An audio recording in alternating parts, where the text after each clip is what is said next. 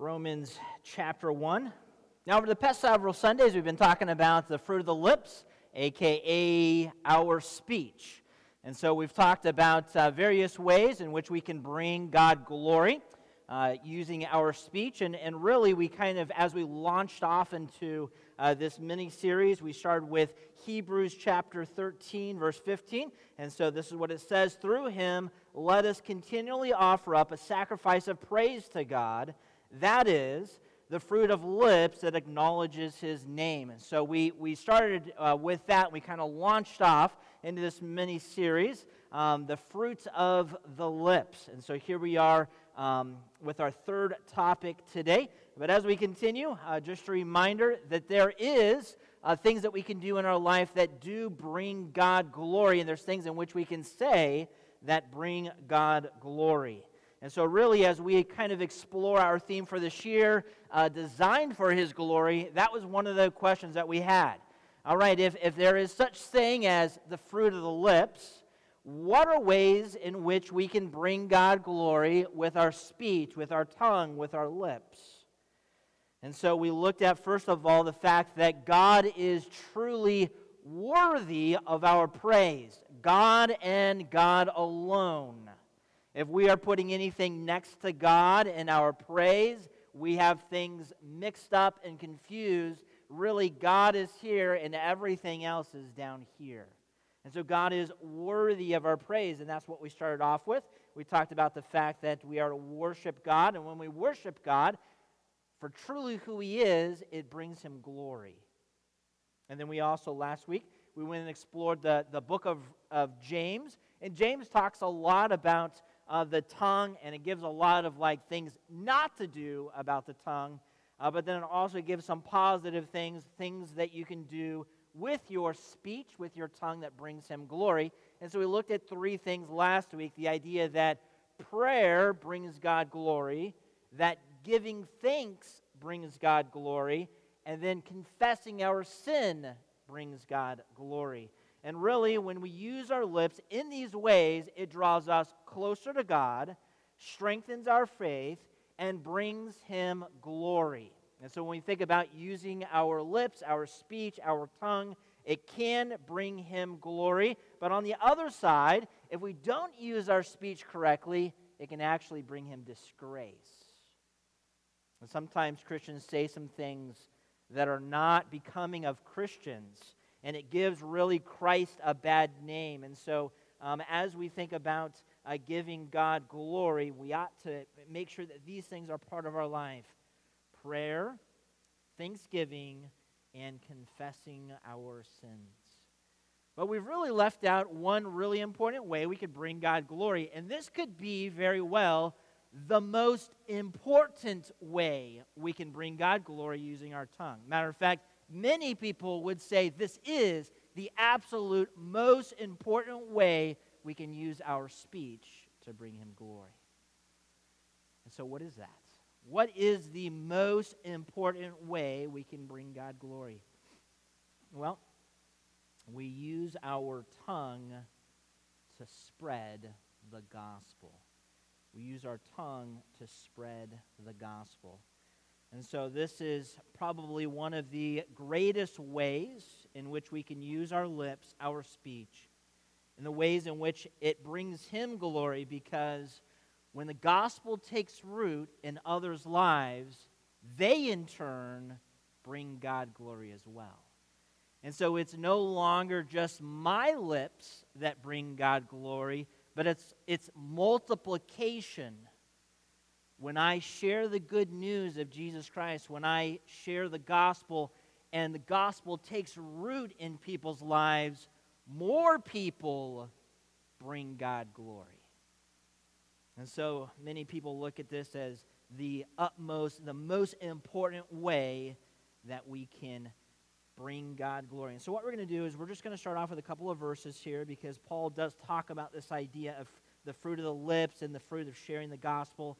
And so here in Romans chapter 1, we're just going to look at verses 13 through 15, and I'll have you stand out of respect for God's word. Give you an opportunity to stretch your legs before we uh, really dive into this topic. All right, and so this is again Romans chapter 1, starting in verse 13, and it says this I do not want you to be unaware, brothers, that I have often intended to come to you, but thus far have been prevented, in order that I may reap some harvest among you as well as among the rest of the Gentiles. I am under obligation both to the Greeks and to the barbarians, both to the wise and to the foolish. So I am eager to preach the gospel to you also uh, who are in Rome. Let's go ahead and stop there and we'll ask the Lord's blessing upon our time. Lord, we do thank you again for an opportunity to start off our week in your word, to start off our week bringing you glory. Lord, as we think about this, this topic of, of, of the fruit of the lips and, and desiring to bring you glory through our speech. Lord, this topic of sharing the gospel is of utmost importance because truly the world is dying and going to hell today. And we have the message of reconciliation. We have the message that brings life. Thank you, Lord, for calling us. Thank you, Lord, for someone coming alongside of us and sharing the good news that we might put our faith and trust in you. But, Lord, we also pray that as your disciples, that we would in turn make disciples, that we would in turn share that good news with others. In Jesus' name, amen. You may be seated. So, Paul, here in this uh, opening chapter, he, he's really talking to uh, the Romans, and his real desire is to go and visit uh, the church in Rome. And why? Well, in the church in Rome, he's, he's heard about their faith. It is is something that is, has come across his mind that, that uh, and of course, uh, we, we're not talking about the time of, of internet and social media or even cell phones or landlines or, or even, I guess, I, maybe they had some type of mail system uh, there, but things did not travel the way that things travel today. And so the fact that Paul is hearing things means that what was happening in Rome was, is, a, is a big deal.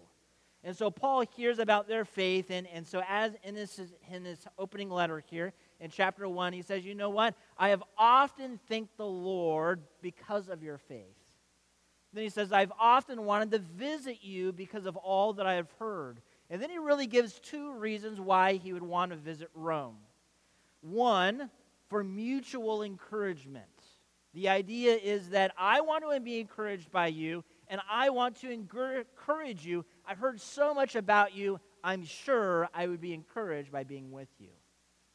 Then the second reason, in which we just read, the second reason why Paul wanted to visit Rome was to be able to spread the gospel. Paul was a missionary, Paul was an evangelist. Paul wanted to share the gospel with those he came in contact with. And Rome was an important place in the world at this time. And so Paul's strong, had a strong desire to go and visit.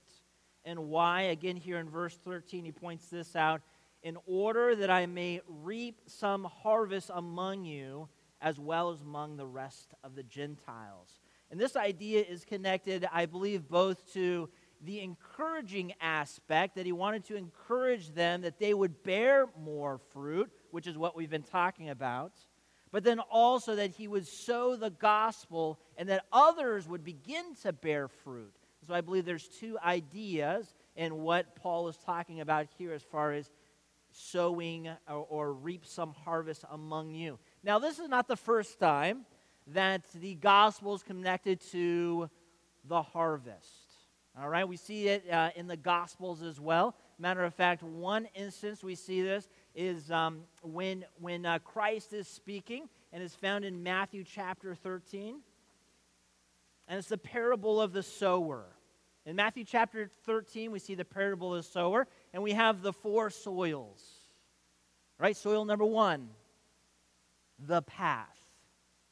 And the path doesn't have any soil. The, the gospel, as, as uh, Christ interprets what he means, the gospel falls on the ground and is taken up before it could ever take root. And then we have what? What's the next soil? the rocky soil. And there's a little bit of soil there, but not much soil there. And so what happens is the gospel takes root and then it quickly dies. It doesn't have really strong roots.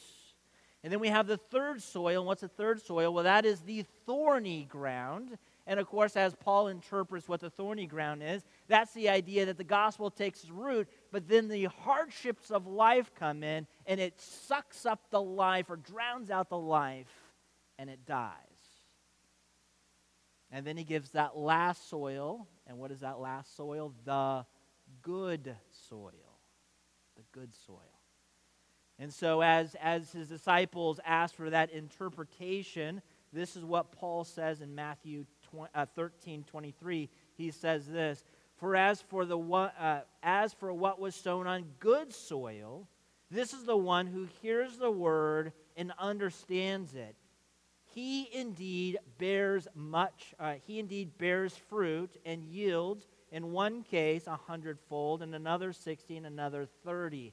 And so, so Christ says this wherever the Word of God, wherever the gospel takes root in people's lives, they yield what? Fruit. And of course, that's what we've been talking about. This idea of yielding fruit for the Lord, bringing God glory through our lives. And so when the gospel takes root, it bears fruit. And that's, uh, I guess, a little rhyme there, and I didn't even mean to make that. Where the gospel takes root, it bears fruit. And today we want to focus on the importance of sharing the gospel. Because when we share the gospel, again, uh, it's one way in which we can bring God glory. Because when the word of God or the gospel takes root in other people's lives, they too bear fruit. And so it's multiplication. It's not just my fruit that brings God glory. When I share the gospel, other people's fruit brings him glory as well. And so what we want to do today is we today we want to see three calls to the ministry of evangelism in the order of the events that happen. So in the order that they happen in the Bible. So, the first event we read about is found in the Gospel of Matthew. It's often referred to as the Great Commission. And so, open up uh, to Matthew chapter 28. Matthew chapter 28. Now, the Great Commission was the heartbeat of the early church and really is still the heartbeat of the New Testament church today.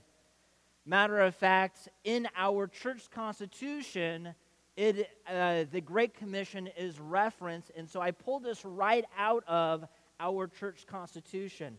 And this is found in Article 2 under the object, and it reads this The object of this church is to provide a local base for the fulfilling of the Great Commission as found in Matthew 28 19 and 20. And so you'll find uh, this the same wording here in, in many church constitutions. And so this is still really the heartbeat of the church, this idea of Great Commission. This is really the first time we see that there is some instruction given to the church, given to the disciples that were there present. And so, what we're going to do is we're going to start here in Matthew 28 16. Matthew 28 16, and then we'll work our way to Matthew 19 20. But notice, first of all, here in verse 16. Now, the 11 disciples, let's see here, I can actually put it up on the wall. Now, the 11 disciples went to Galilee, to the mountain to which Jesus had directed them. And when they saw him, they worshiped him, but some doubted. Now, um, I should point this out this word doubted here. Um, if you've ever uh, read uh, any of John MacArthur's commentaries, he points out the fact that, you know what, this shows that the Word of God is truthful. He said, because if there was anyone that was like our media today, uh, oftentimes they don't report the whole truth, they report what goes with their truth.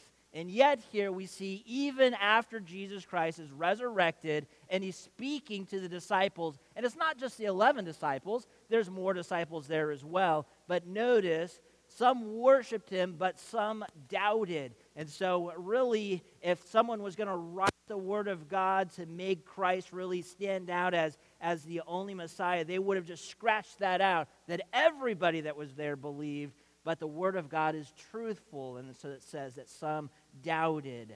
And so uh, John MacArthur points that out in his uh, commentary and study Bible. But in verse 18, and Jesus came and said to them, All authority in heaven and on earth has been given to me. And so the very first thing we should point out is this idea of all authority. All right, and this is really all authority. It's not just authority on earth as we think about an earthly king, but it's an authority in heaven and on earth. And so it's all authority, and the authority reaches up to heaven and it reaches down to earth. And notice who has that authority been given? Been given to me, and who is me? Well, that is Jesus.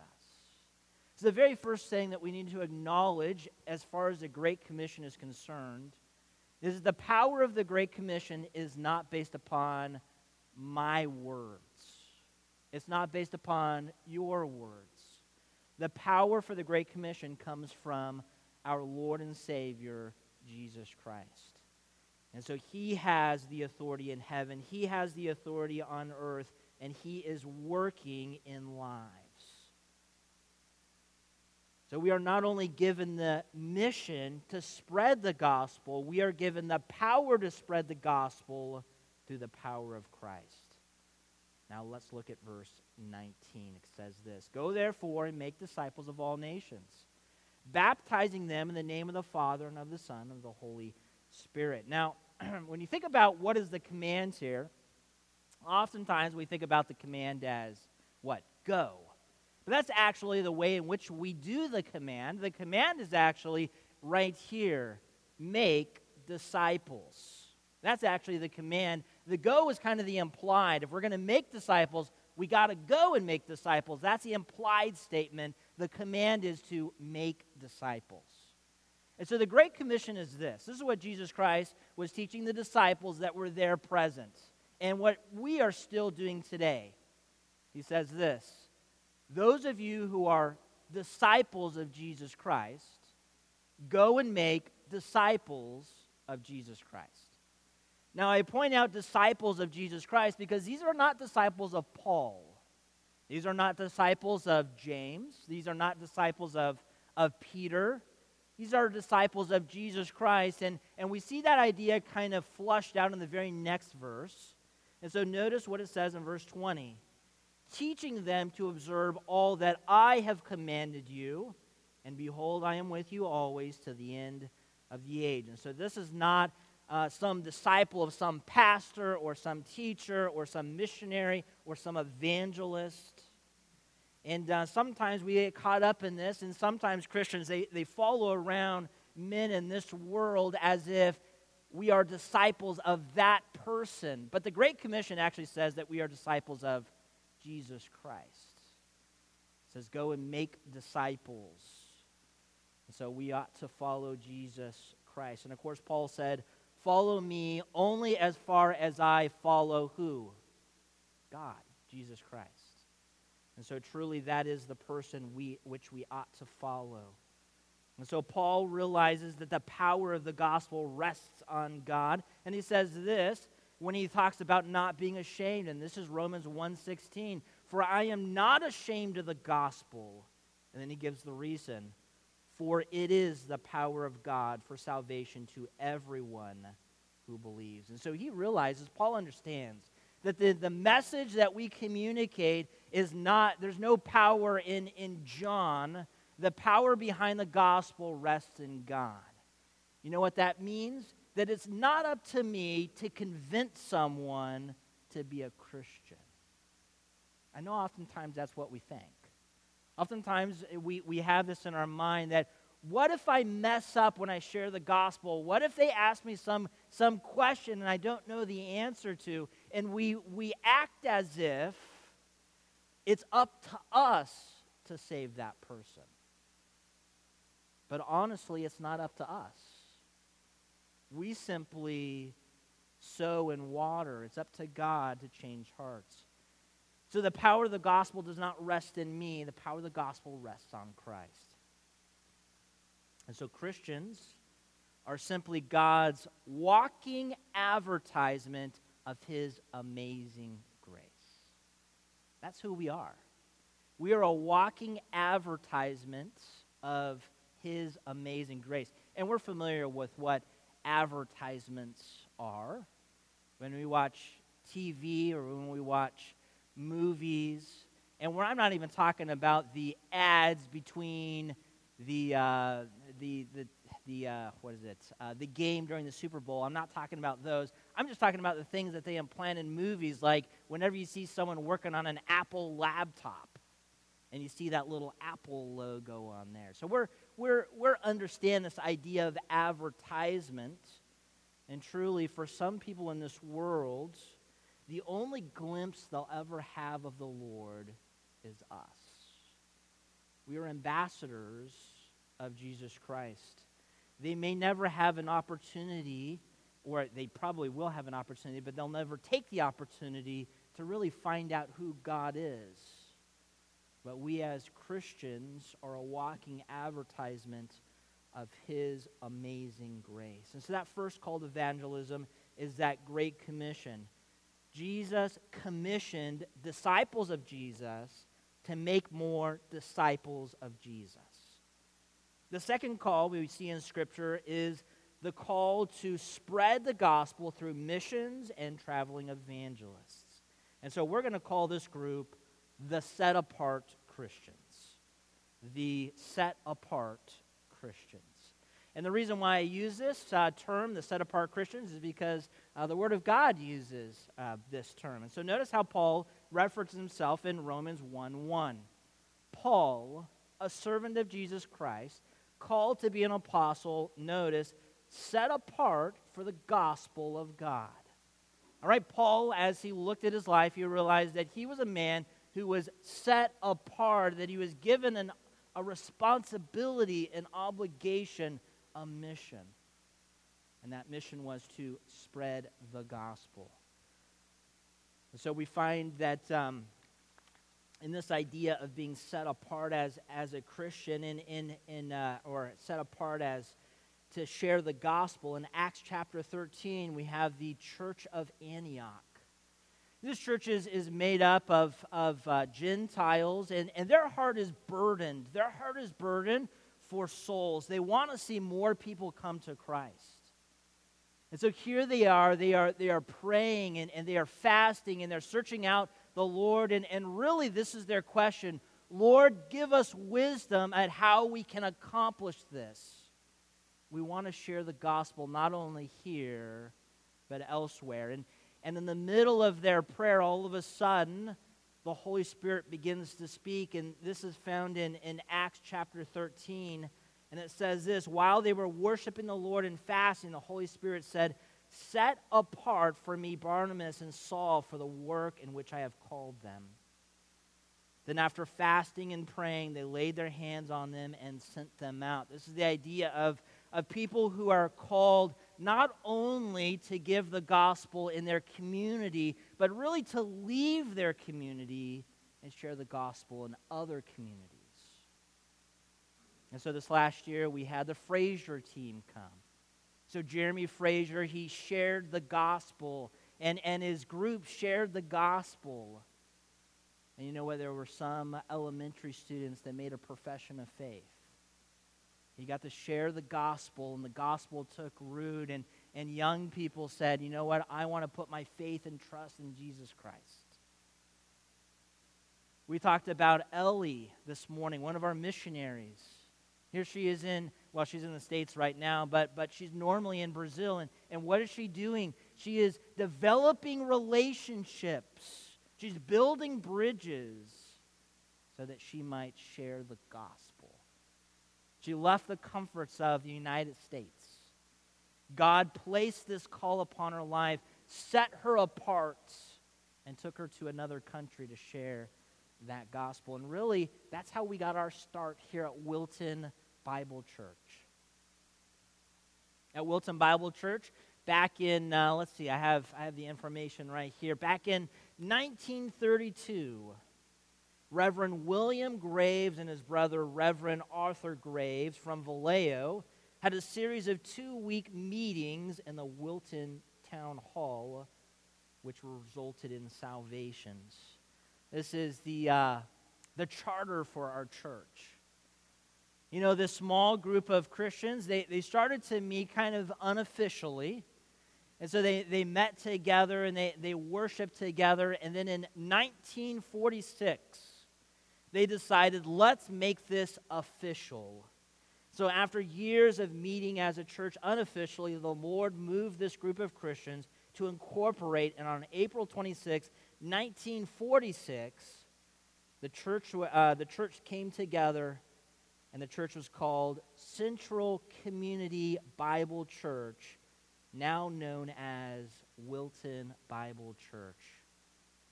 And so on that, on that last slide there, those are all the names of the original members that started Wilton Bible Church. And here, and, and this document is actually framed in my office, but this is actually their desire. This was their desire in 1946. And really, it's still our desire today. And so we have been, we have a rich heritage here at Wilton Bible Church. And really, we are still reaping the benefits of an evangelist, a traveling evangelist from Vallejo coming through and pr- preaching in our, in our small community. People got saved, a church was established, and now we get to reap that benefit even today. And so, as we think about this idea of set apart, this is an important place. This is an important group. Because where the gospel takes root, it brings fruit. And we continue to see that fruit today within our church. Because that first call of evangelism is that great commission. Remember, Jesus commissioned disciples of Jesus to make more disciples of Jesus. And then we see that second call to evangelism, that group that is set apart for um, set apart Christians, those who are set apart to leave their communities to share the gospel. And of course, that would include missionaries and traveling evangelists. That also includes uh, Christian school teachers and local pastors and elders who have been called to share the gospel in their immediate community and the community outside of Wilton. This brings us to the next call the next call is the individual call, the call for all Christians to share the gospel. And so we find this in Romans chapter 1. No, wait, first of all, I need to uh, communicate this. Uh, what, what Paul says in, in his opening statement in Romans chapter 1, he says this I am under obligation both to Greeks and to the barbarians, both to the wise and to the foolish. And it's interesting that he uses the word obligation. It almost sounds like this is a requirement. And so for some of us, we might kind of push away and say, we are obligated to share the gospel. This, the, uh, the word here in the Greek is literally to be in debt to God. It's debtor. And a matter of fact, I think that's what the King James uses. Um, I am under, maybe, I, I don't know exactly what it says, but when it uses that word obligation, the ESV and the King James, it use, use the word debtor. And so when Paul looked at his own life, he looked at it in, in this way God has done so much for me. He has saved me. He has forgiven me. And now I have the opportunity, I am obligated to serve him. I am obligated to share that message of reconciliation. As a matter of fact, Paul goes on to say this in, in 2 Corinthians 5 14 and 15, and this gives us again the idea of our individual call. It says this For the love of Christ controls us, because we have concluded this, that one has died for all, therefore all have died. And he died for all, that those who live may no longer live for themselves, but for him who for their sake died and was raised. And so Paul says this The reason why Jesus Christ died on your behalf, the reason why Jesus Christ came back to life, is so that you could have life. And in that life, we wouldn't serve ourselves. In that new life, that we would serve the Lord. And again, this brings us back to the idea of designed for his glory. We have been saved to bring him glory. And so we are Christians. We have been called out of sin. We have been called to a Savior, Jesus Christ, to serve that Savior. And so Paul says we are no longer to live for ourselves, we are to live for the Lord. And so as he continues on with this topic, he says this in verse 18 All of this is from God, who, through Christ, reconciled us to himself and gave us the ministry of reconciliation. And so Paul says this those who have been reconciled have been given the ministry of reconciliation. And this is the idea, this is what Paul is communicating as he communicates this to the church. We have been saved to share the gospel. There's a reason why we are speaking, there's a reason why we are breathing today. If we didn't have purpose when we got saved, we'd immediately be taken to heaven.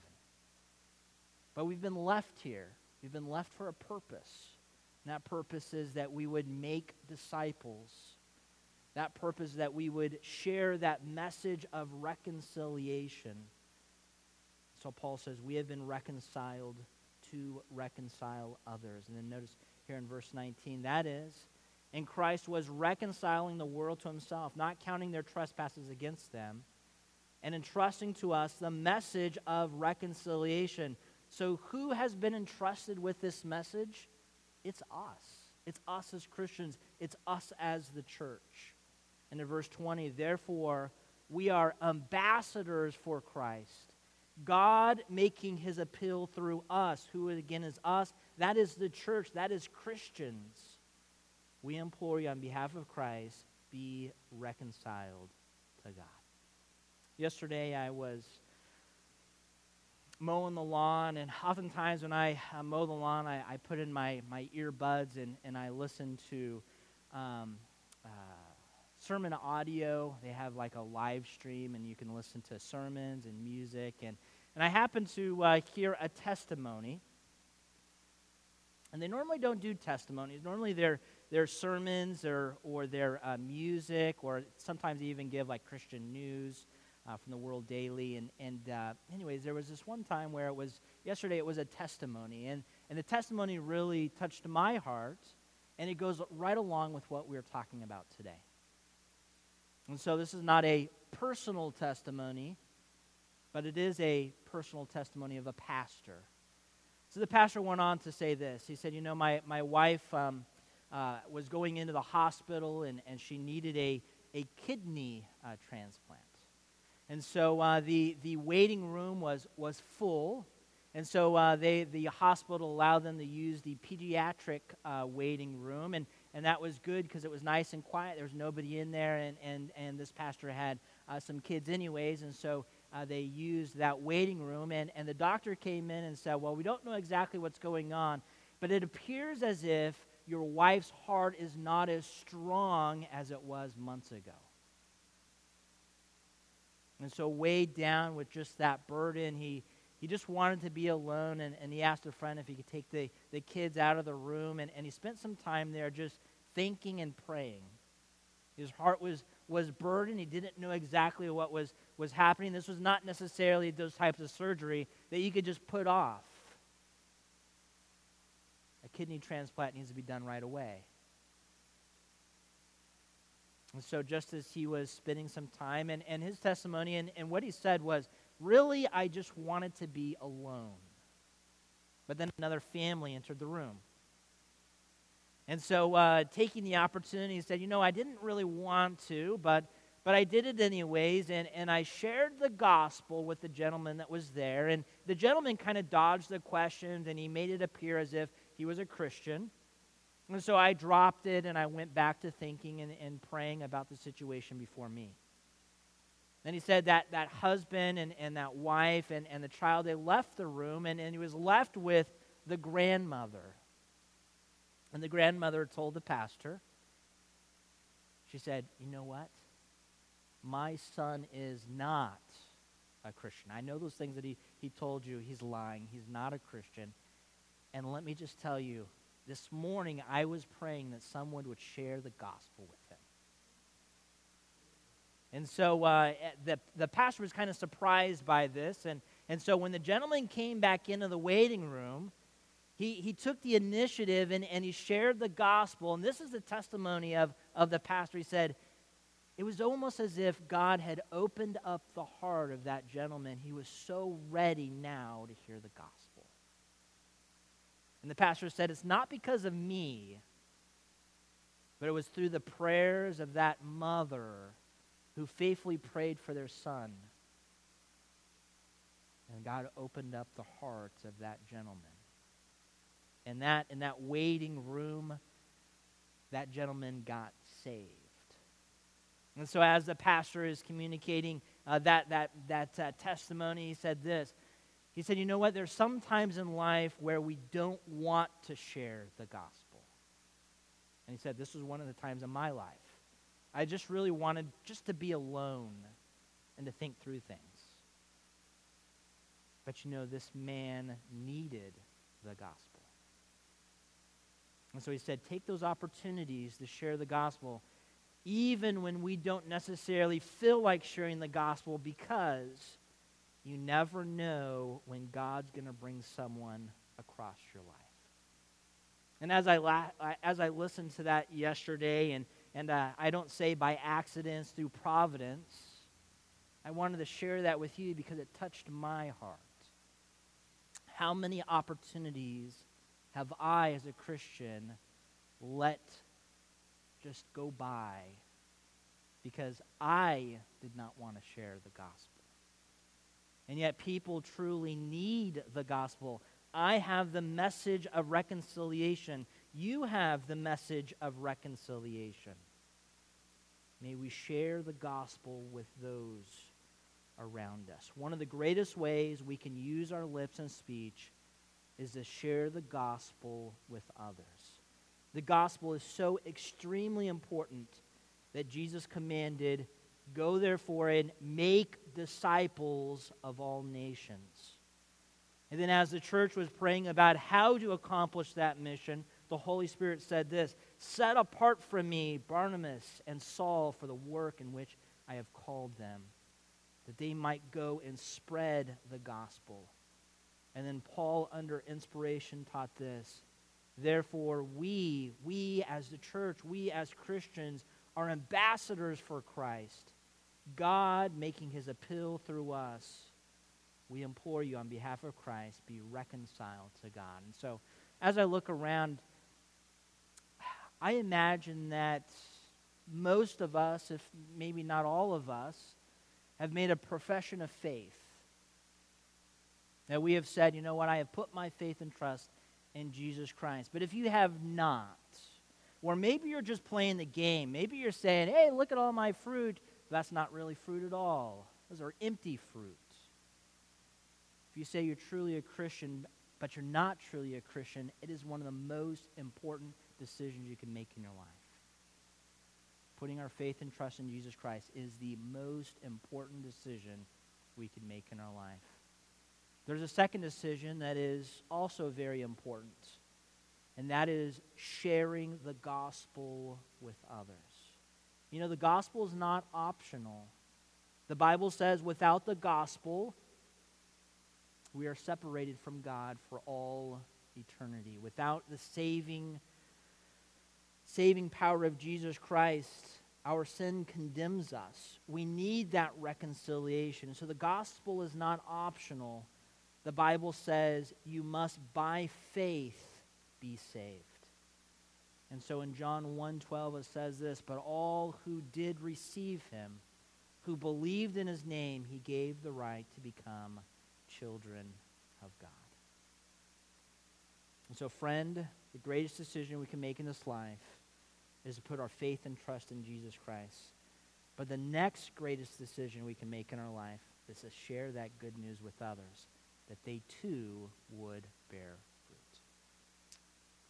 Let's go ahead and pray. Lord, we do thank you First of all, we thank you for that message of reconciliation that was, was shared with us. I think about my own personal testimony that, that it was when I was five years old and, and in children's church that the gospel was shared uh, with me, and that I realized that I was a, a sinner and that I needed Jesus Christ to be my personal Savior, and I asked Him to be my personal Savior. And Lord, you saved me. And there was someone in my life which was faithful to share the gospel, and we pray that we also, as Christians, would be faithful to share the good news of Jesus Christ. The message of reconciliation, the way in which created man could have a relationship with their Creator. And so, Lord, I know many times as Christians, maybe we become afraid. We're afraid that we might mess things up. We're afraid that we might not be able to answer the questions. But, Lord, help us to realize that the burden of, of really changing lives is not on us. We're only to share the good news. But really, you are the one that creates new life. So help us to be faithful to make disciples. Help us to be faithful to share that message of reconciliation. May you continue to change lives around us. Lord, help us to bear fruit and to reap fruit for you. In Jesus' name. Amen.